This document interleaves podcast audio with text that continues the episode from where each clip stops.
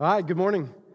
Good to see everybody here at our main campus. Welcome to you guys that are joining us online. Also, welcome to the Huntington Work Release Program. We're glad that you guys are work, uh, worshiping with us too this morning. All right, so quickly, we have the giving slide, so we're going to do that, and then we're going to jump into Galatians 6. Just a reminder why do we do the giving slide? Why do we want to keep you updated on finances? A couple different reasons. One is to say thank you uh, to all of those who generously give. And if you don't know, I mean, giving isn't just to keep this going. It's the Cafe of Hope, Champs Academy. This building is open seven days a week for community, for the community to be a part of. So your generous giving makes it so Life Church can use this building for more than a church. So we want to make sure we say thank you for that. So second quarter budget, second quarter giving, um, what we were over budget for the quarter, over budget for the year. And again, since last quarter, we have 12 new people that have joined in to say we want to give and be a part of that. So Again, thank you for your generosity. Thank you for believing in the vision. Like I said, it's, it's something that is hard sometimes for people to, to see what it takes to be able to keep a building like this open all week long and allow to share it with the community. So we're thankful that we can open it to community, we can do church, and together we can do our best to reach this community and the people around us. All right, so Galatians 6, we will finish today. I promise. It's been 10 weeks 11 weeks, whatever it is, but we're going to get it done today because we got to we got to move on. So, Galatians again, quick synopsis so that we get all on the same page because from the beginning and wrapping up at the end, we've had a lot in the middle. We want to be able to bring it together. Galatians written to a group of churches in the area of Galatia. History would tell us those churches were planted by Paul. When they were planted, they were thriving, things were going great. Didn't take them long. They got off course. Here was their problem. It wasn't that they were just having sins and making mistakes, but they believed a false gospel. So they heard the true gospel, then they believed a false gospel. And here's what he told them when you believe in a false gospel, that's not just a mistake, that's going to lead you to hell.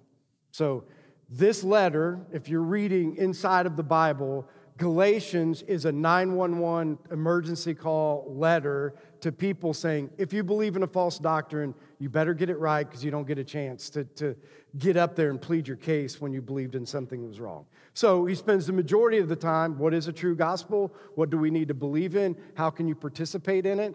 Then he gets to the place where if your foundation is shook at all and you want to know, am I believing in a false gospel? How do I know? Like, how do I know if I'm off? You know, I think everybody in this room, if you really care, have always wondered, am I going to be the one standing up there? And he's going to be like, I don't even know who you are. Like, I think a lot of people go through that. So he gets to the place where he says, if you want to know, there's some pretty clear indicators, works of the flesh, right? So we talked about that a couple weeks ago. So if you have works of the flesh and that dominates your life, there's probably a good chance you're not saved right? There's fruit of the Spirit, which would be if you are saved, some of the natural things that happen in you are here's the fruit of the Spirit, and here's the things that you need to, to, to look at to see if you have the Spirit living inside of you, because it'll naturally come out. It's not something you have to work at. The fruits of the Spirit are just something because the Holy Spirit lives inside of you, right? So then he goes on, and this is where we're, we're ending up. So then he gets to the place where if you understand the true gospel and the nature of the gospel, we have to settle something, something that I don't even think is settled today, but you're going to have to settle this. Who determines whether something is a sin or not? Right? We live in a culture today where what determines sin? Who determines sin? Who decides whether this is right or wrong? Because the battle in the world today between people is, as well, you know, this is what it says, and, and this is, says that it's a sin, but the rest of the world says it can't be a sin anymore. And churches are dividing and people are splitting. Like problems are happening because nobody can decide is what the Bible say really true? Right? So if the Bible says it, do we believe it? Right? And there's a lot of division over this today. And so we have said, listen, we are a Christian church. We believe that the Bible is absolute truth without error. And if it says it's a sin in the Bible, we're just going to err on it's a sin, right? Like there's no reason to try to rewrite it. There's no reason to try to justify it. Because think about this you know this logically in life. If you try to justify one thing, where do you stop with your justification? Right? Like if you start justifying this, then why can't somebody else justify this? Like that never ends. So we're just going to err on the side of if it says it's a sin, and you're, and you're struggling with it, be thankful for a Savior instead of justifying your way out of never needing a Savior, which is what happens a lot, right? Like you look at it, I don't want to, you know, this can't be a sin, you know, I don't need a Savior, but just look at it and say, you know what? I'm fallen, I got problems, I'm a sinner. Thank you for Jesus, right? That's where we wanted to land. And then when we left that, that's kind of what we talked about last week, and we need to understand what sin is. Now, here's the big problem what do you do when somebody else is sinning? Right? So, how do you deal with that? Do we just let it go? Do we let people move on? Because you know how it goes, right? So, if you walk up to somebody and be like, You're a sinner, first of all, that would be weird, right? Like, I, I mean, if honestly, if somebody just walked up to you, because if, and that sounds funny, but you realize that's really true, right? Like, the idea of, you know, where it gets to the place where people are like, you know, don't judge and Christians aren't supposed to judge. Part of that is because Christians don't understand this concept. See, Christian people love to stand at a distance and shout at you, right? Like, people, they love to shout, you know, at the concerts and have the signs, and they like to yell from distances that these people are sinners and, and these people need to repent. But the thing that we forget right, is, is that he gives us a model of how we're supposed to deal with sinners. And it's not standing on the street corner yelling at people telling them are sinner that they don't they don't even know who you are right? That's not the idea. That's not helpful. It doesn't work. So he gives us a model. How do you deal with it? And here's what he says. You know where you need to deal with it? Inside of the church not outside. Right? You know where you need to deal with sin? For people who have a Bible that determines sin and they're inside of the church, and you need to talk to your brothers and sisters in Christ and you need to do something with them. Like you need to talk through what sin looks like and what you can do. So, we're going to talk about that today. How do you approach somebody who has sin in their life and how do we deal with it? Then we're going to talk to, through this principle that it's a you know, we live in a, in a culture where I think most of us still understand this, even though you aren't a farmer or even though you aren't somebody who is in agricultural agriculture, you know and understand this. What you sow, what you put in the ground, you will reap. Skimp on the sowing, skimp on the reaping, right? Like we get that. Like if you cheat the process in the way that you sow and how you prepare the ground and the way that you get your soil ready, like all of those things, if you skimp on that process, you're also going to reap less. Like we get that. Well, he brings it, that's what Paul says. You also need to understand that in your own life. Like, you need to figure out if you're not going to understand the sowing and reaping part of it, you're going to miss the whole boat, right? So, you need to understand sowing and reaping. And then he brings it all back down to the end and he says, okay, here's the beginning, here's the end. Let's wrap it all up and let's move forward in our walk. Sound good? All right, so let's get to Galatians 6 and let's start in the beginning. We're going to read all the way through it. Then we're going to, uh, uh, uh, the first part of Galatians 6, and we're going to talk about how to deal with the sinning brother. Galatians 6, starting in verse 1. Brothers and sisters, if someone is caught in a sin, you who live by the Spirit should restore that person gently. But watch yourself, or you also may be tempted. Carry each other's burdens, and in this you. Uh, and in this way you will fulfill the law of Christ. If anyone thinks that they are something when they are not, they deceive themselves. Each one should test their own actions, that they can take pride in themselves alone, without comparing themselves to someone else. For each one should carry their own load. Never, nevertheless, the one who receives instruction in the word should share all good things with their instructor. First thing, if somebody is in sin, what does Scripture tell us to do? Well, he says, back to the beginning, brothers and sisters, if someone is caught in sin, you who live by the Spirit should restore that person, but do it gently. Now, here's the dilemma, right? The dilemma is this. You see what it says right in the beginning? What's it say right in the beginning? Brothers and sisters, right? Which means I have a relationship with you like a brother and sister that in this relationship in Christ, we both have the same idea. Here's the idea if we're brothers in Christ, here's what my responsibility is, right? My responsibility for another brother in Christ, helping take another step closer to Jesus. right? We're on the same journey, we're going down the same path. And when somebody chooses to go off of that path, right? When somebody chooses to walk away from the Lord instead of walking towards the Lord, brothers can come to another brother and say, You're off the path. We need to get back on the path. But you know what the problem in society is? You might have friends, but you don't have brothers. You might have acquaintances, but how many people in your life would you say, you know what, that's a brother in Christ?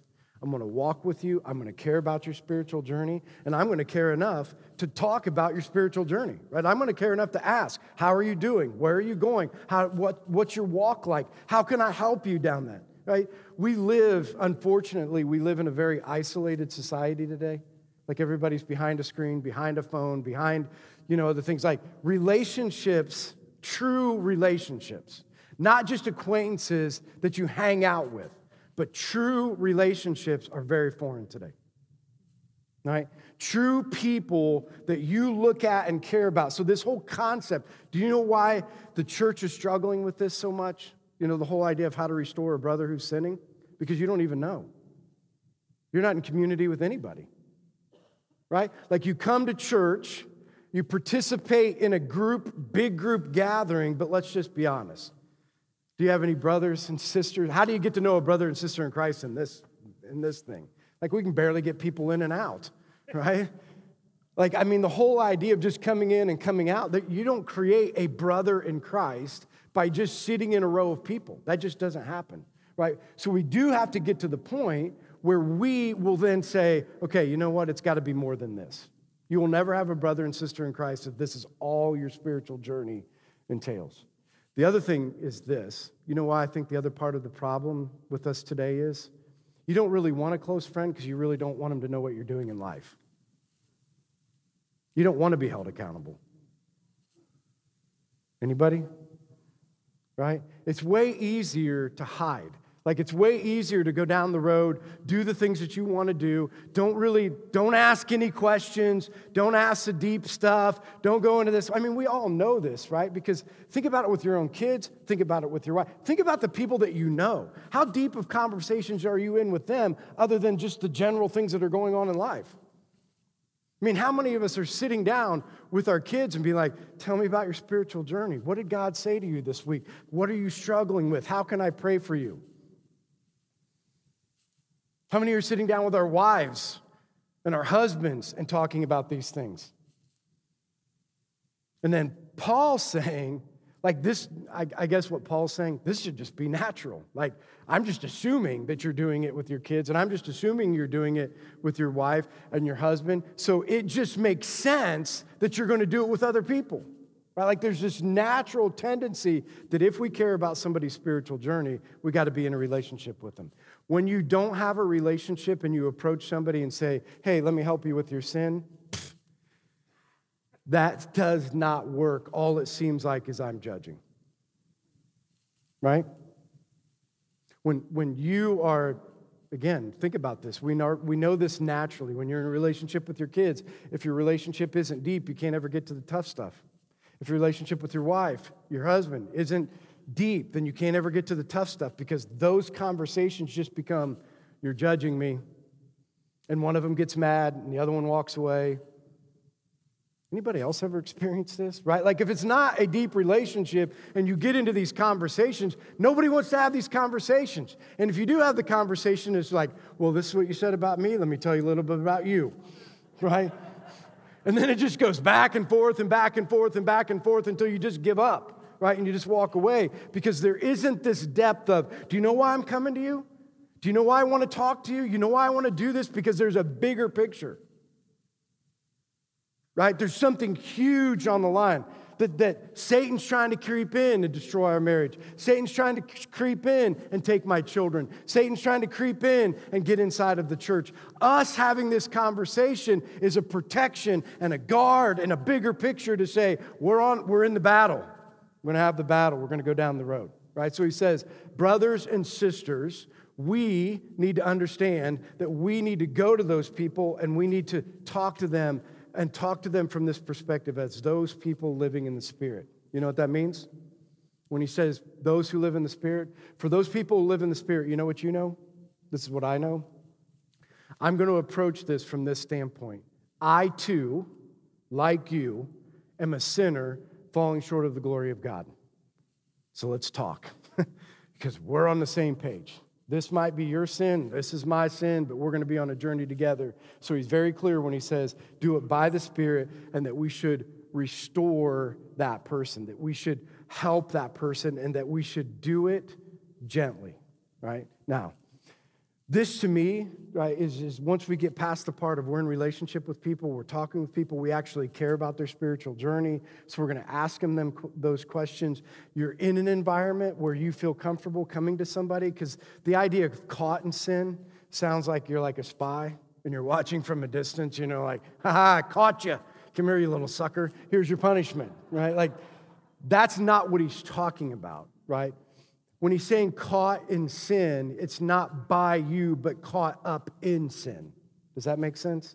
Like you're caught up in what Satan's trying to do, so he's caught up in this. You know what happens when you're caught in sin? Deception. You never know you're sinning. Or if you do, you know it's somewhat blind to what you're doing. So the first thing that you have to do with a brother or sister in Christ is you have to get to the place where they actually admit they're sinning. That's part of our problem today. It's okay, like, there ain't no lightning bolts coming. There's no wooden spoons. There's no paddles. There's no lightning bolts. Like, it's okay to say, you know what? I made a mistake. Now, remember this, because you know this naturally with your kids, you know this naturally with people that you love. As a person working with somebody, how you respond to somebody's mistake will tell you whether or not they'll ever tell you again. Anybody? Anybody ever like go to somebody and be like, "Hey, let me tell you my, you know, I'm just struggling. Let me tell you," and then they tell you all the reasons that you're that way and all the reasons that you shouldn't be in that and all the and like they just go to, they just think that the way to get you better is to make you feel worse. No one's ever had that, right? Like you sit with them and they're just like, well, thanks. I just wanted to talk about this, but thanks for reminding me of everything else, right? Like that's not our response should be is like, okay, let's walk down this journey. We don't need to talk about the past, right? True love doesn't keep a record of wrong right? We don't think about those things. Let's move in the future. How can I help you? But we have to do it, right? Like we got to restore our brothers and sisters in Christ, and we need to be able to pick them up. The next thing is we got to hold them up, right? You can't just pick somebody up and say, like, smack them on the butt and leave, right? Like you got to do something. It's a journey, right? It's a, it's a, if you're in relationship, this is a journey. It says this in uh, verse 2 uh, carry each other's burdens and in this way, you will fulfill the law of Christ. If anyone thinks that they are something when they are not, they deceive themselves. Each one should test their own actions, that they can take pride in themselves alone, without comparing themselves to someone else. For each one should carry their own load. What does it mean to carry somebody else's burdens? Right? What does it look like for us as Christian people to be on a journey to do what Christ did for you? Right? Now think about this. What did Christ do for us? Lighten the load. Right? He says, My yoke, right, that you take on is not heavy. Give it up. Give, give all the stuff that you're trying to carry. Give it to me. I'll carry it for you. I'll take care of the hard lifting. I'll do that stuff. This is what I need from you. So, how do we do that with other people, right? How do we walk a journey with other people that we don't put more of a load on them? Well, if you remember in the beginning, part of putting the load on other people, right, is this, this is what was happening in the Galatian church, right, is, is that they were, the law was more of a load and it wasn't free. So the answer to people can't be follow the law. You know what your problem is? You don't follow the rules. You know what to get better? Follow the rules. That's not the way it is. That's an actually heavy load, right? Because if any of you guys would admit it, you're not doing a very good job carrying your load anyway right? If you would truly admit, like, here's the idea of he's saying, oh, yeah, what you need to do is just follow more rules. Well, you're not doing it anyway. You're no better than me. If the whole idea was just following the rules, I already knew to follow the rules. The bigger question is, why don't I? Right? Why do I go down there? What's wrong? Help me, help me identify the real burden. And let's carry that together. Because if you just come to me and be like, you know what the answer is, just one, two, three, and if you follow these rules, you're going to be better. That's more of a burden because you know what's going to happen? That person's going to go out and try. You know what else? Do you know what they're going to feel like? I can't get it done. Thanks for your help, but that was terrible. Right? I'm never going to go down that road. So carrying the burdens can start with this idea of find out what's burdening that person. Find out what's going on inside of their heart because most of the time what's happening in the heart turns into actions in life. Right, so part of carrying the burden is having deeper conversations and walking down that journey with them. The other thing is this we got to figure out how to not allow future attacks to happen. How should you be on guard for your brother in Christ? You know, there are some real realities in life because you remember when I said last week that this is part of the problem? You know, in the church, the, the, the Christian people, part of our problem is this. Hey, guess what? You got a problem? Oh, man, let me pray for you. And in your mind, you're like, oh, God, help this person go down this road. And you're thinking in your mind, but don't ask me to do anything. Anybody? Right? They're like, man, this guy's messed up. I can't be on a journey with him. It's so messy. Can send somebody else, please. Has anybody else thought this? I'm saying I've thought this, right? Like I've been on this road. Like you're thinking, how am I going to help? This journey is messy. This journey is hard. Part of carrying their burdens is like, you know what? I'm going to get messy with you. I'm going to have enough time in my schedule. I'm going to have enough financial wherewithal. I'm going to have enough room in my schedule. I'm going to have enough emotional capacity that if I come to you and we are brothers, I better have space to walk a journey with you. Now, can you be everybody's brother and sister? No. You can't be in that deep of a relationship with everybody. That just doesn't work.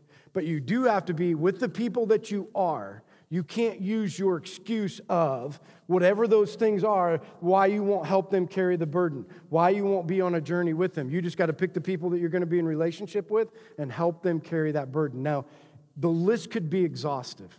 You only know on how to carry the burden if you're in a relationship with that person. Make sense?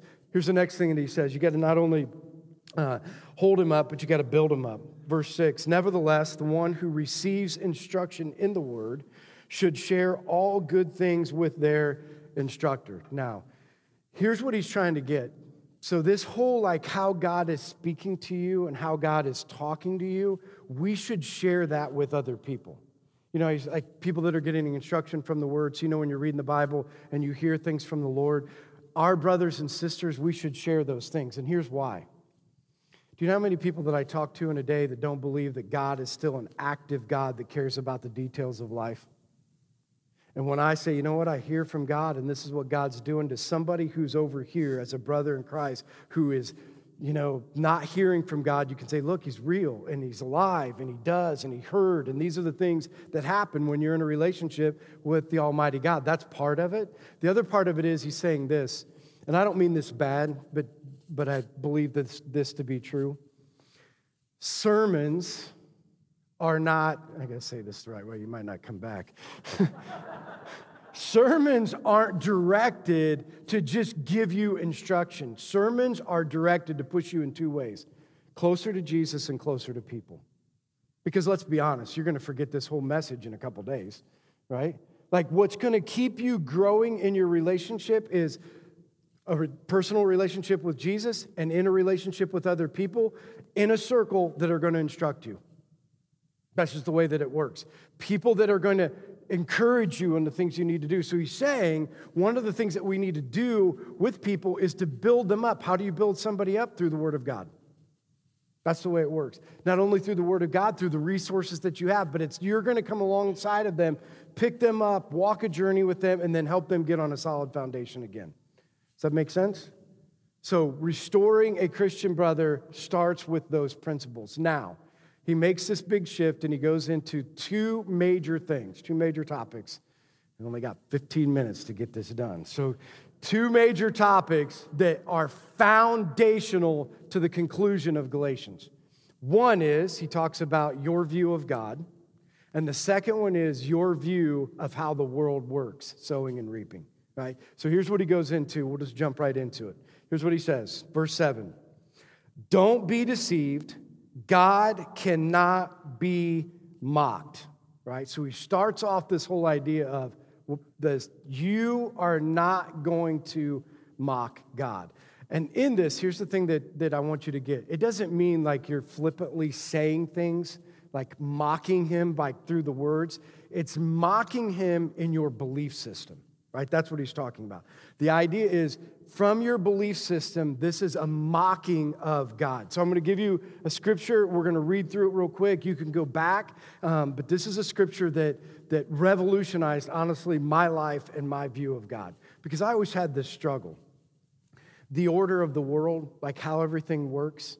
Like in my mind, some, the way that I would look at the world and the way that I would think about the world, this idea of that things just happen randomly, like why does this happen and why would this happen and how does this happen? Like it was something that I couldn't get control of, and I'm somewhat of a control freak, so I'm like, I need to get control of these things. And I read this scripture in a studying time that I was doing, and it revolutionized my idea of how I view God. And I think it's something we've got to get right if we're going to move forward. This is Daniel 4, right? You can go back to this, but Daniel 4, this is the story about King Nebuchadnezzar. So if you remember um, kind of your history, if you don't know the history, I'll just give it to you real quick. The nation of Israel rose up by God. Here's what everybody knew if you tried to attack the nation of Israel, what was going to happen to you? You were going to be defeated, right? Like that was just the way it was. Like if you look throughout all of Scripture, if the nation of Israel truly said, This is God and we're going to follow God, anybody that came against them would fail, right? But we also know this about the nation of Israel. They decided to be their own gods, other gods, tried to go off in different directions. And, and here's the reality you see this throughout Old Testament history. When they decided not to follow the one true God, everybody that came against them, what happened to them? To the nation of Israel then? They were destroyed. Why? Their view of how God fit in the picture, right? whether he was or wasn't God, was whether or not God was going to protect them and be a part of what they were doing, or whether God was going to stand by and say, You need to learn a lesson. Right? I'm going to withdraw and you need to learn a lesson. So, nation of Israel messes up again. King Nebuchadnezzar from Babylon comes in, destroys them, takes back, you know, the, the finest of the Jewish people. This is where you get the stories of Shadrach, Meshach, and Abednego, right? That's all part of that. Daniel in the lion's den, that was all part of that. These were all people taken from Jerusalem, put into Babylon to worship King Nebuchadnezzar, right? Like those are the stories you hear. But in this, this is what King Nebuchadnezzar didn't get, and I hope you're going to see this. Who allowed King Nebuchadnezzar to destroy the nation of Israel? God. It didn't randomly happen. It wasn't just, oh, here's all of a sudden, you know, great Babylon, and they're going to take it. God allowed that to happen. So even if, right, these are the things that you need to see, even outside the Christian world, pagan gods need to understand their place, right? Pagan people need to understand their place. God sets up an authority and a rule of the world that if we don't follow, right, he will remind you of. So listen to the story. Here's what happens. So King Nebuchadnezzar has a dream, calls on Daniel to be able to interpret the dream. This is the interpretation. Your Majesty, and this is the decree that the Most High has issued against the Lord, the, uh, against my Lord the King. You will be driven away from your people. You will live with the wild animals. You will eat grass like an ox and be drenched in the dew of heaven. Seven times will pass by you until, this is important. So if you actually have this in your Bible, you would want to underline it or go back to this. Those things are going to happen until you acknowledge, and this is the key phrase the Most High is sovereign over the kingdoms of the earth and gives them to who? Anyone he wishes, right? So he gives them a warning. You need to understand, King Nebuchadnezzar, who's in control. Then the command to leave the stump of the tree with its root means that the kingdom will be restored to you when you acknowledge that the heaven rules. Therefore, Majesty, be pleased uh, to accept my advice. Here's his advice. He gives a warning. Here's the advice. Renounce your sins by doing what is right, and your wickedness by being kind to the oppressed. It may be then that your prosperity will continue. So he sets up a foundation. God's in control. You need to know it. If you don't change, you got problems coming, but guess what? You get a chance to repent.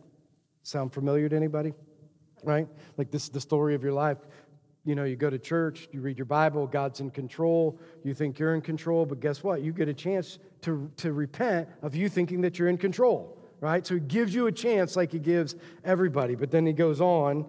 All this happened to King Nebuchadnezzar. Twelve months later, as the king was walking on the roof of the royal palace of Babylon, here's what he said, and here's the downfall of people.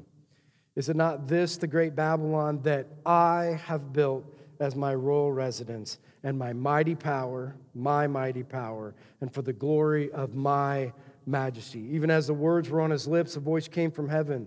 This is what is decreed to you, King Nebuchadnezzar. Your royal authority has been taken from you. You will be driven away from the people, and you will live like wild animals. You will eat grass like an ox. Seven times will pass by until you do what? Acknowledge that the Most High is sovereign over the kingdoms of earth, and he gives them to anyone he wishes. Immediately, what uh, immediately what had been said about Nebuchadnezzar was fulfilled. He was driven away from the people and ate grass like an ox. His body was drenched with dew uh, of heaven until his hair grew like feathers of an eagle and his nails like the claws of a bird. At the end of the time, I, Nebuchadnezzar, here's after this time passed, raised my eyes towards heaven, and my sanity was restored. Then I praised the Most High and honored and glorified him who lives forever. His dominion is eternal, is an eternal dominion. His kingdom endures for generation to generation. If you're going to understand what's coming next, you better understand this. You are not sovereign. You are not in control. And you can order your life. Now, don't miss this. You can order your life like you are in control and you will be warned and, and told you need to repent because you're not in control. You will have a chance to recognize you're not in control. If you don't, you will, like King Nebuchadnezzar, be reminded that God is sovereign. God is in control. And if you think that you can order your life outside of what God is doing, it will not work. Does that feel like that didn't make sense? Is that, that making sense? Like you can order your life as if you're in control of your money. You can order your life as if in your control of your farm. You can order your life as you're in control of your marriage. You can order your life as you're in control of your children. But you will, at some point, God will come to you and say, Now, listen to me. The one thing you need to understand above all things who's in control? Who's in control of your children? Because remember this, they're not your kids. Right? They're on loan to you for a reason to be a part of God's kingdom, to do what God's called them. Like they're on loan to you. Don't, don't forget it. God's in control. Your marriage, your money, your finances, your house, your cars, your vehicles, right? Whose are they? if, if we understand the order of the world, if there is an order in the world, who's in control of all of those things? God. If you start living, and I think you guys will know stories of this, like you've seen stories of this, or maybe this has been your life. When you get to the place where you're the proud person who thinks it's all because of you, and your success is because of you, and all the things it does because of you, guess what God does? He reminds you who is sovereign and who is in control, right? But you know what the cool thing about King Nebuchadnezzar? King Nebuchadnezzar got to the place where, you know what, he had to suffer. So he's like an animal out there eating in the grass. Like he had to suffer because of his pride. He had to suffer because he thought he ordered the world. But he got to the place where, you know, when the suffering went away? And this might be you today. You might be struggling today. And you know why you're struggling? Because you will not lift your eyes to heaven and acknowledge who's in control. Because what happened when King Nebuchadnezzar lifted his eyes to heaven? All of it was restored, right? He was brought back to the place that he started. Like, those are important aspects. And I can't emphasize enough. Like, listen to me. Part of your struggle today, and I don't know this, but part of your struggle today might, might be that you don't understand the order and you don't believe God's sovereign. In fact, you think you're sovereign. You think you're in control. You think you have everything, you know, and, and all the things that you do are going to put all of this stuff in order. Like that might be you. And if it's that's you, I'm not going to give you the warning. I'm just going to give you the warning that Scripture says. Pride comes before the fall. And listen, I have watched this. depending on how prideful you are, how great the fall is, but I have seen some great falls. And you know how they started? These were people, and these are people that I was personally in relationship with. I would go to them and be like, hey, I love you. I want to talk to you. This is what I see in your life. And you know what the first thing that they would say? People that are struggling with pride. What are you talking about? I'm not sinning. What are you talking about? I'm not doing. What are you talking about? I'm not an alcoholic. What are you talking about? I'm not, right? Like the first thing is the denial of it. Right? I'm like, hey, it's just what I see. I don't know. You got to determine for yourself. Right? I don't know where you're at, but here's what I see. Here's what I feel. I've had it where God has impressed upon me. You need to go talk to somebody. I go talk to this person I'm in relationship with. I like, this is what God's saying to me. They're like, well, I don't know why he would say that to you because none of that's my life. Right? You see, if you're not humble enough to accept what the Lord's trying to do inside of you, speaking from experience, someday you will be humbled.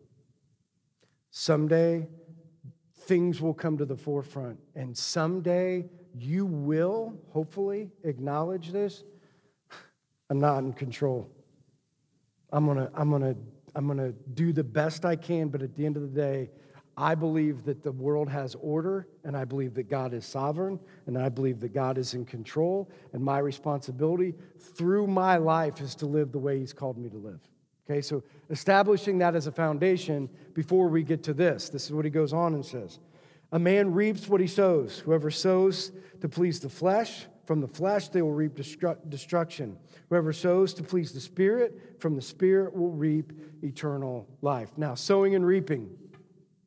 Pretty simple concept, right? To everybody that's had a garden, been on a farm, been around a farm, like this is pretty simple, right? I think. I mean, I'm an animal farmer, so I can, I can understand the animal side of it, but I'm pretty sure this is right. Like you buy certain seed, you prepare the ground in a certain way because you believe that if you do, the yield or the reaping or the harvest will be more beneficial if you do it right on the back end. Farmers, help me out a little bit. That's right, right? Yeah. Okay. So you get all of that ready, plant the light seed, put it in there. Same thing when you're feeding an animal right? Nobody can look at rate of gain and be like, I can't believe these things aren't eating the way they're or gaining the way they're supposed to gain when you're giving them crap food.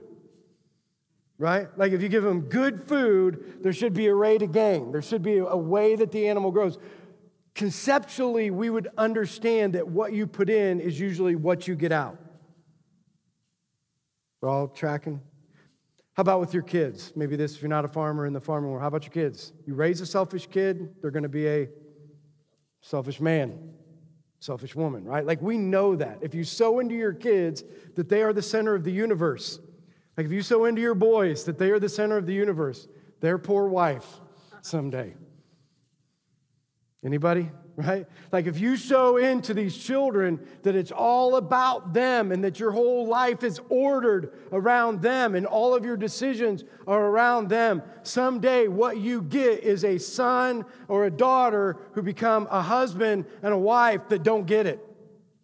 Right? That's just part of sowing and reaping. Like that's what we sowed. What did you think you were going to get? Right? If you teach a kid, like we're, I think we're reaping some of this, right? Children that get everything that they want when they're a kid. Anybody like they get everything they want? They, they, they, they get married, and isn't it funny that when they get married, this is what you see? They want everything that you have, and they can't figure out that you worked for it for 40 years? Nobody else has experienced this, right? Like this idea that these kids have got everything that they wanted all of their life, and then they get married and they're like, man, I deserve your salary, your house, your stuff, everything that you have. And these kids end up in either financial trouble or they end up going back and living with mom and dad where they can give it. Get it? Right? They just like, forget this idea. Mom and dad's basement's way better, right? Like I can get everything that I have. And or they bankrupt themselves because they leverage themselves with so much debt that they can't ever get it done. Right? Sowing and reaping, like it makes complete sense when you look at it, you know, in ours. The same thing. If you want a great marriage, guess what? You actually have to put some time in it.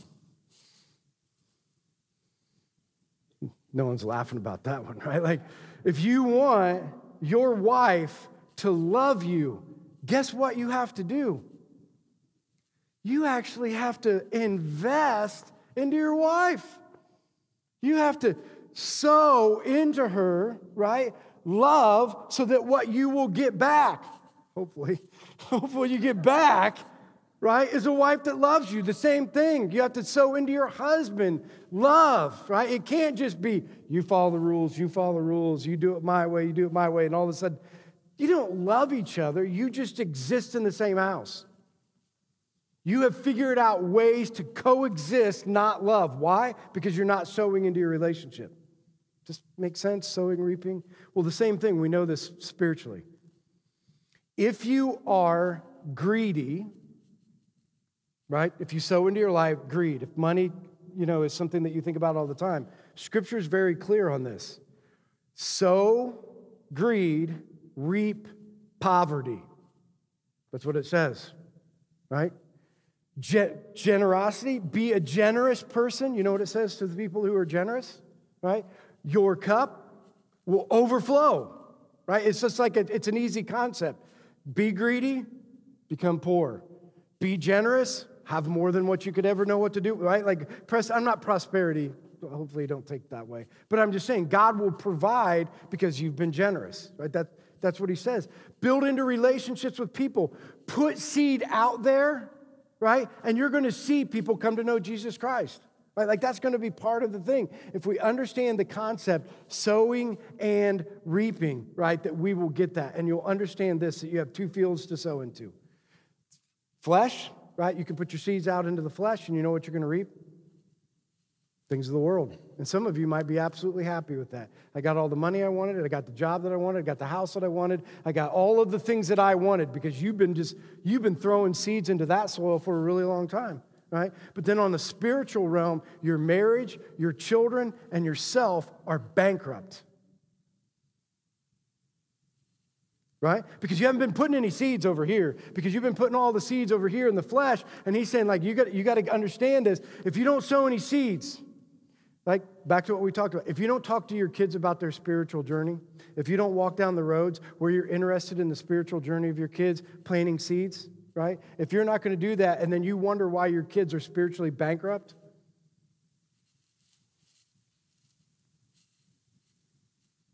you wonder why you know we're out there and we're not reaching people you know why the church is decreasing and not increasing around the world because we're sowing way more in the flesh than we are the spirit Right? We got to be able to pick, and we got to be able to do that. Then he goes on and says, Let us not become weary of doing good, for at the proper time we'll reap the harvest if we do not give up. So he talks about this idea of sowing and reaping. You know what part of the problem is? We give up too early. Why? Because we like to know that if we sow, we can see the harvest the next day. If we sow, we can see the harvest in the next month. If we sow, we can receive the harvest in the next two months. But we always want to know that if we sow, that there is an end, and I want to see the harvest. I'm here to tell you, some of you, right, are going to see it. Some of you are going to be able to see the harvest right in front of you, and some of you aren't going to see it until the day that you stand in front of Jesus Christ. You just never know, right? But don't grow weary of sowing because you're not reaping. And know this that most people never experience the fullness of God because they give up. You give up too early. You were pressing in and you were praying for, but it's been a year. It's been two years. Anybody been praying for their kids for more than a year?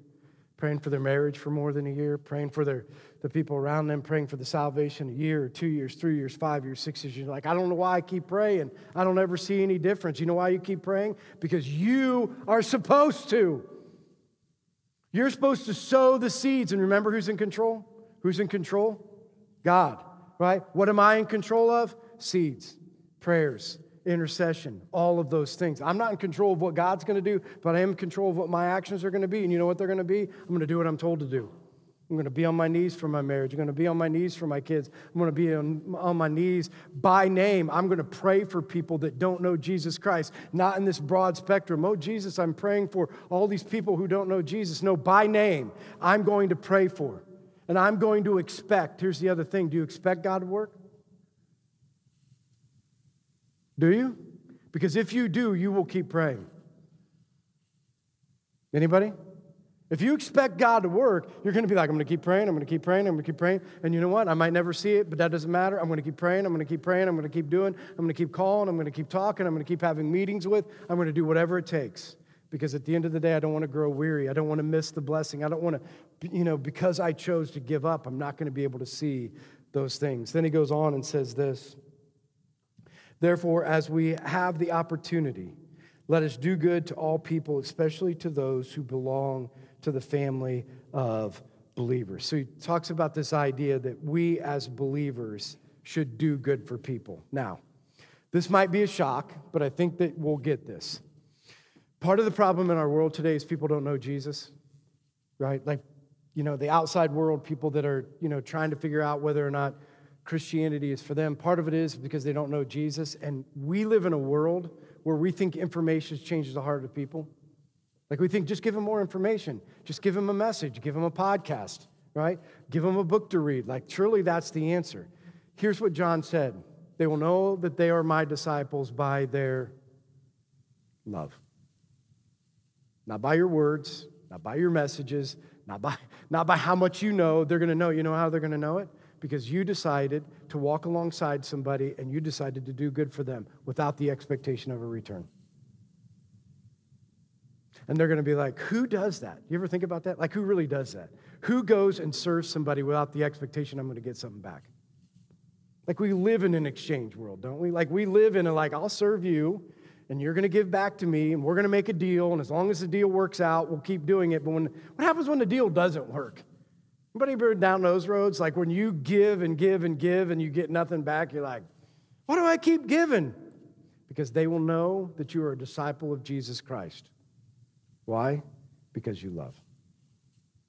Because in the bottom line for you, it's more about what we can give than what we could ever receive. It's more about how we can show the love of Christ through the way that we, you know, again, give to people. And I think here's what you're going to find, right? by loving them and serving them, they're going to see Jesus way more than reading a book and having information. So we've got to get to a place where we as Christian people can open up our hearts and remember where should you be sowing your seed? Right? Where should you be spending your time? Where should you be investing into? Well, this would say invest into the things that will matter forever because here's what, here's what we all know, right? And the worship team, you guys can come back up, but we know this. Things of the world, if you don't know this, they all burn and people fight over them.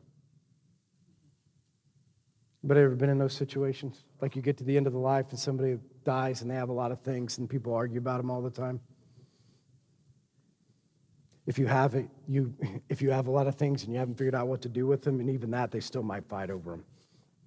Because that's just the things of the world, right? The things of the world give false hope. And that's why when somebody dies, it's like, I need it because that's going to give me security and things and have. And right, like they, like they get this idea because when you sow into the things of the world, there is a false hope, right? There's a thing that you want to try to grab onto. This is why people fight about it because they're things of the world. At the end of the day, when they die, sometime it's all burning up. When Jesus Christ comes back, you don't get to take any of it with you. None of it. And you don't get to go up there, and Jesus isn't like, wow, your corporation, your farm, your business, your knowledge, your college degree. You know what he's saying? Thank you that you invested into things that will last forever, things that will go on for eternity. And you know that the only thing that is? People. It. The hardest thing to invest in people. And that's his challenge. And he ends with this. This is how he ends it. Brings it all back together. See what large letters I used to write uh, to you with my own hand. Those who want to impress people by means of the flesh are trying to compel you to be circumcised. The only reason they do this is to avoid being persecuted for the cross. Fakers, right? They're just trying to avoid persecution.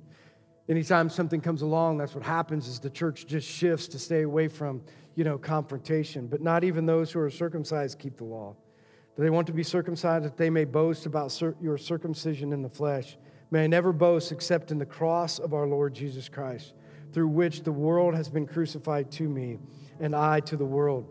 Neither, and this is the key part, don't miss this, neither circumcised nor uncircumcised means anything. You know, he's going back and forth. Circumcision, not circumcision, none of those things mean anything. You know what counts? That you're a new creation. That's what counts. You want to make a difference in the world? Be a different person. Be a new creation. Have the Holy Spirit live in you. And then peace and mercy and all who follow this rule uh, to the Israel, uh, um, to the Israel of God. From now on, let no one cause me trouble, for I bear on my body the marks of Jesus. The grace of our Lord Jesus Christ be with you in spirit, brothers and sisters. Amen. Pretty easy way to sum it up. If the Spirit lives in you, you will be a new creation. The, the fruit of the Spirit will come out inside of you. You're still going to sin. You're going to fall short of the glory of God, but your life's going to be different. How you sow into this world, there should be a before and after. Before Jesus, this is what I did. After Jesus, this is what I do. Why? Not because somebody told me, because inside of me, I'm a new creation. I'm just going to do it naturally. I'm going to invest into people. I'm going to spend time with people. I'm going to be in relationship with people because it's the only thing that matters in the end. Something natural, what a new creation does. So here's my hope through all of this series and ended up with this that evaluate that in your own life. Where are you at in your journey? Are you in relationship with somebody? Are you in community with somebody that can help you walk this journey? Are you in a place where you can help other people, where you can invest in other people? Are you at a place where somebody can call you out and say, listen, you're off track because there's bigger things at stake? Right? Are you at that place? If you're not, Find someone, find a community, be in relationship. And, and through that relationship, this is our prayer. Your life and the way that you live it and the new creation that you are will be a witness into a world that continues to get darker and darker and darker. May we be that witness. Will you stand so I can pray for you? Heavenly Father, we thank you that we could come today. We thank you that just for the writings in Galatians, Lord, that it can teach us what the true gospel is. And Lord, most of all, that we can understand um, that you've called us to something bigger, Lord, and that you would settle in our hearts today, Lord. You're in control, and we're going to live as if you're in control. We're going to give over the control of our life to you. Lord, may we not be like Nebuchadnezzar and have the great fall, but Lord, may we hear and heed the warnings when pride gets in the way. And Lord, most of all, the way that we live our life, the new creation we are, may it bring you glory and you alone. Lord, we love you. In your name we pray. Amen.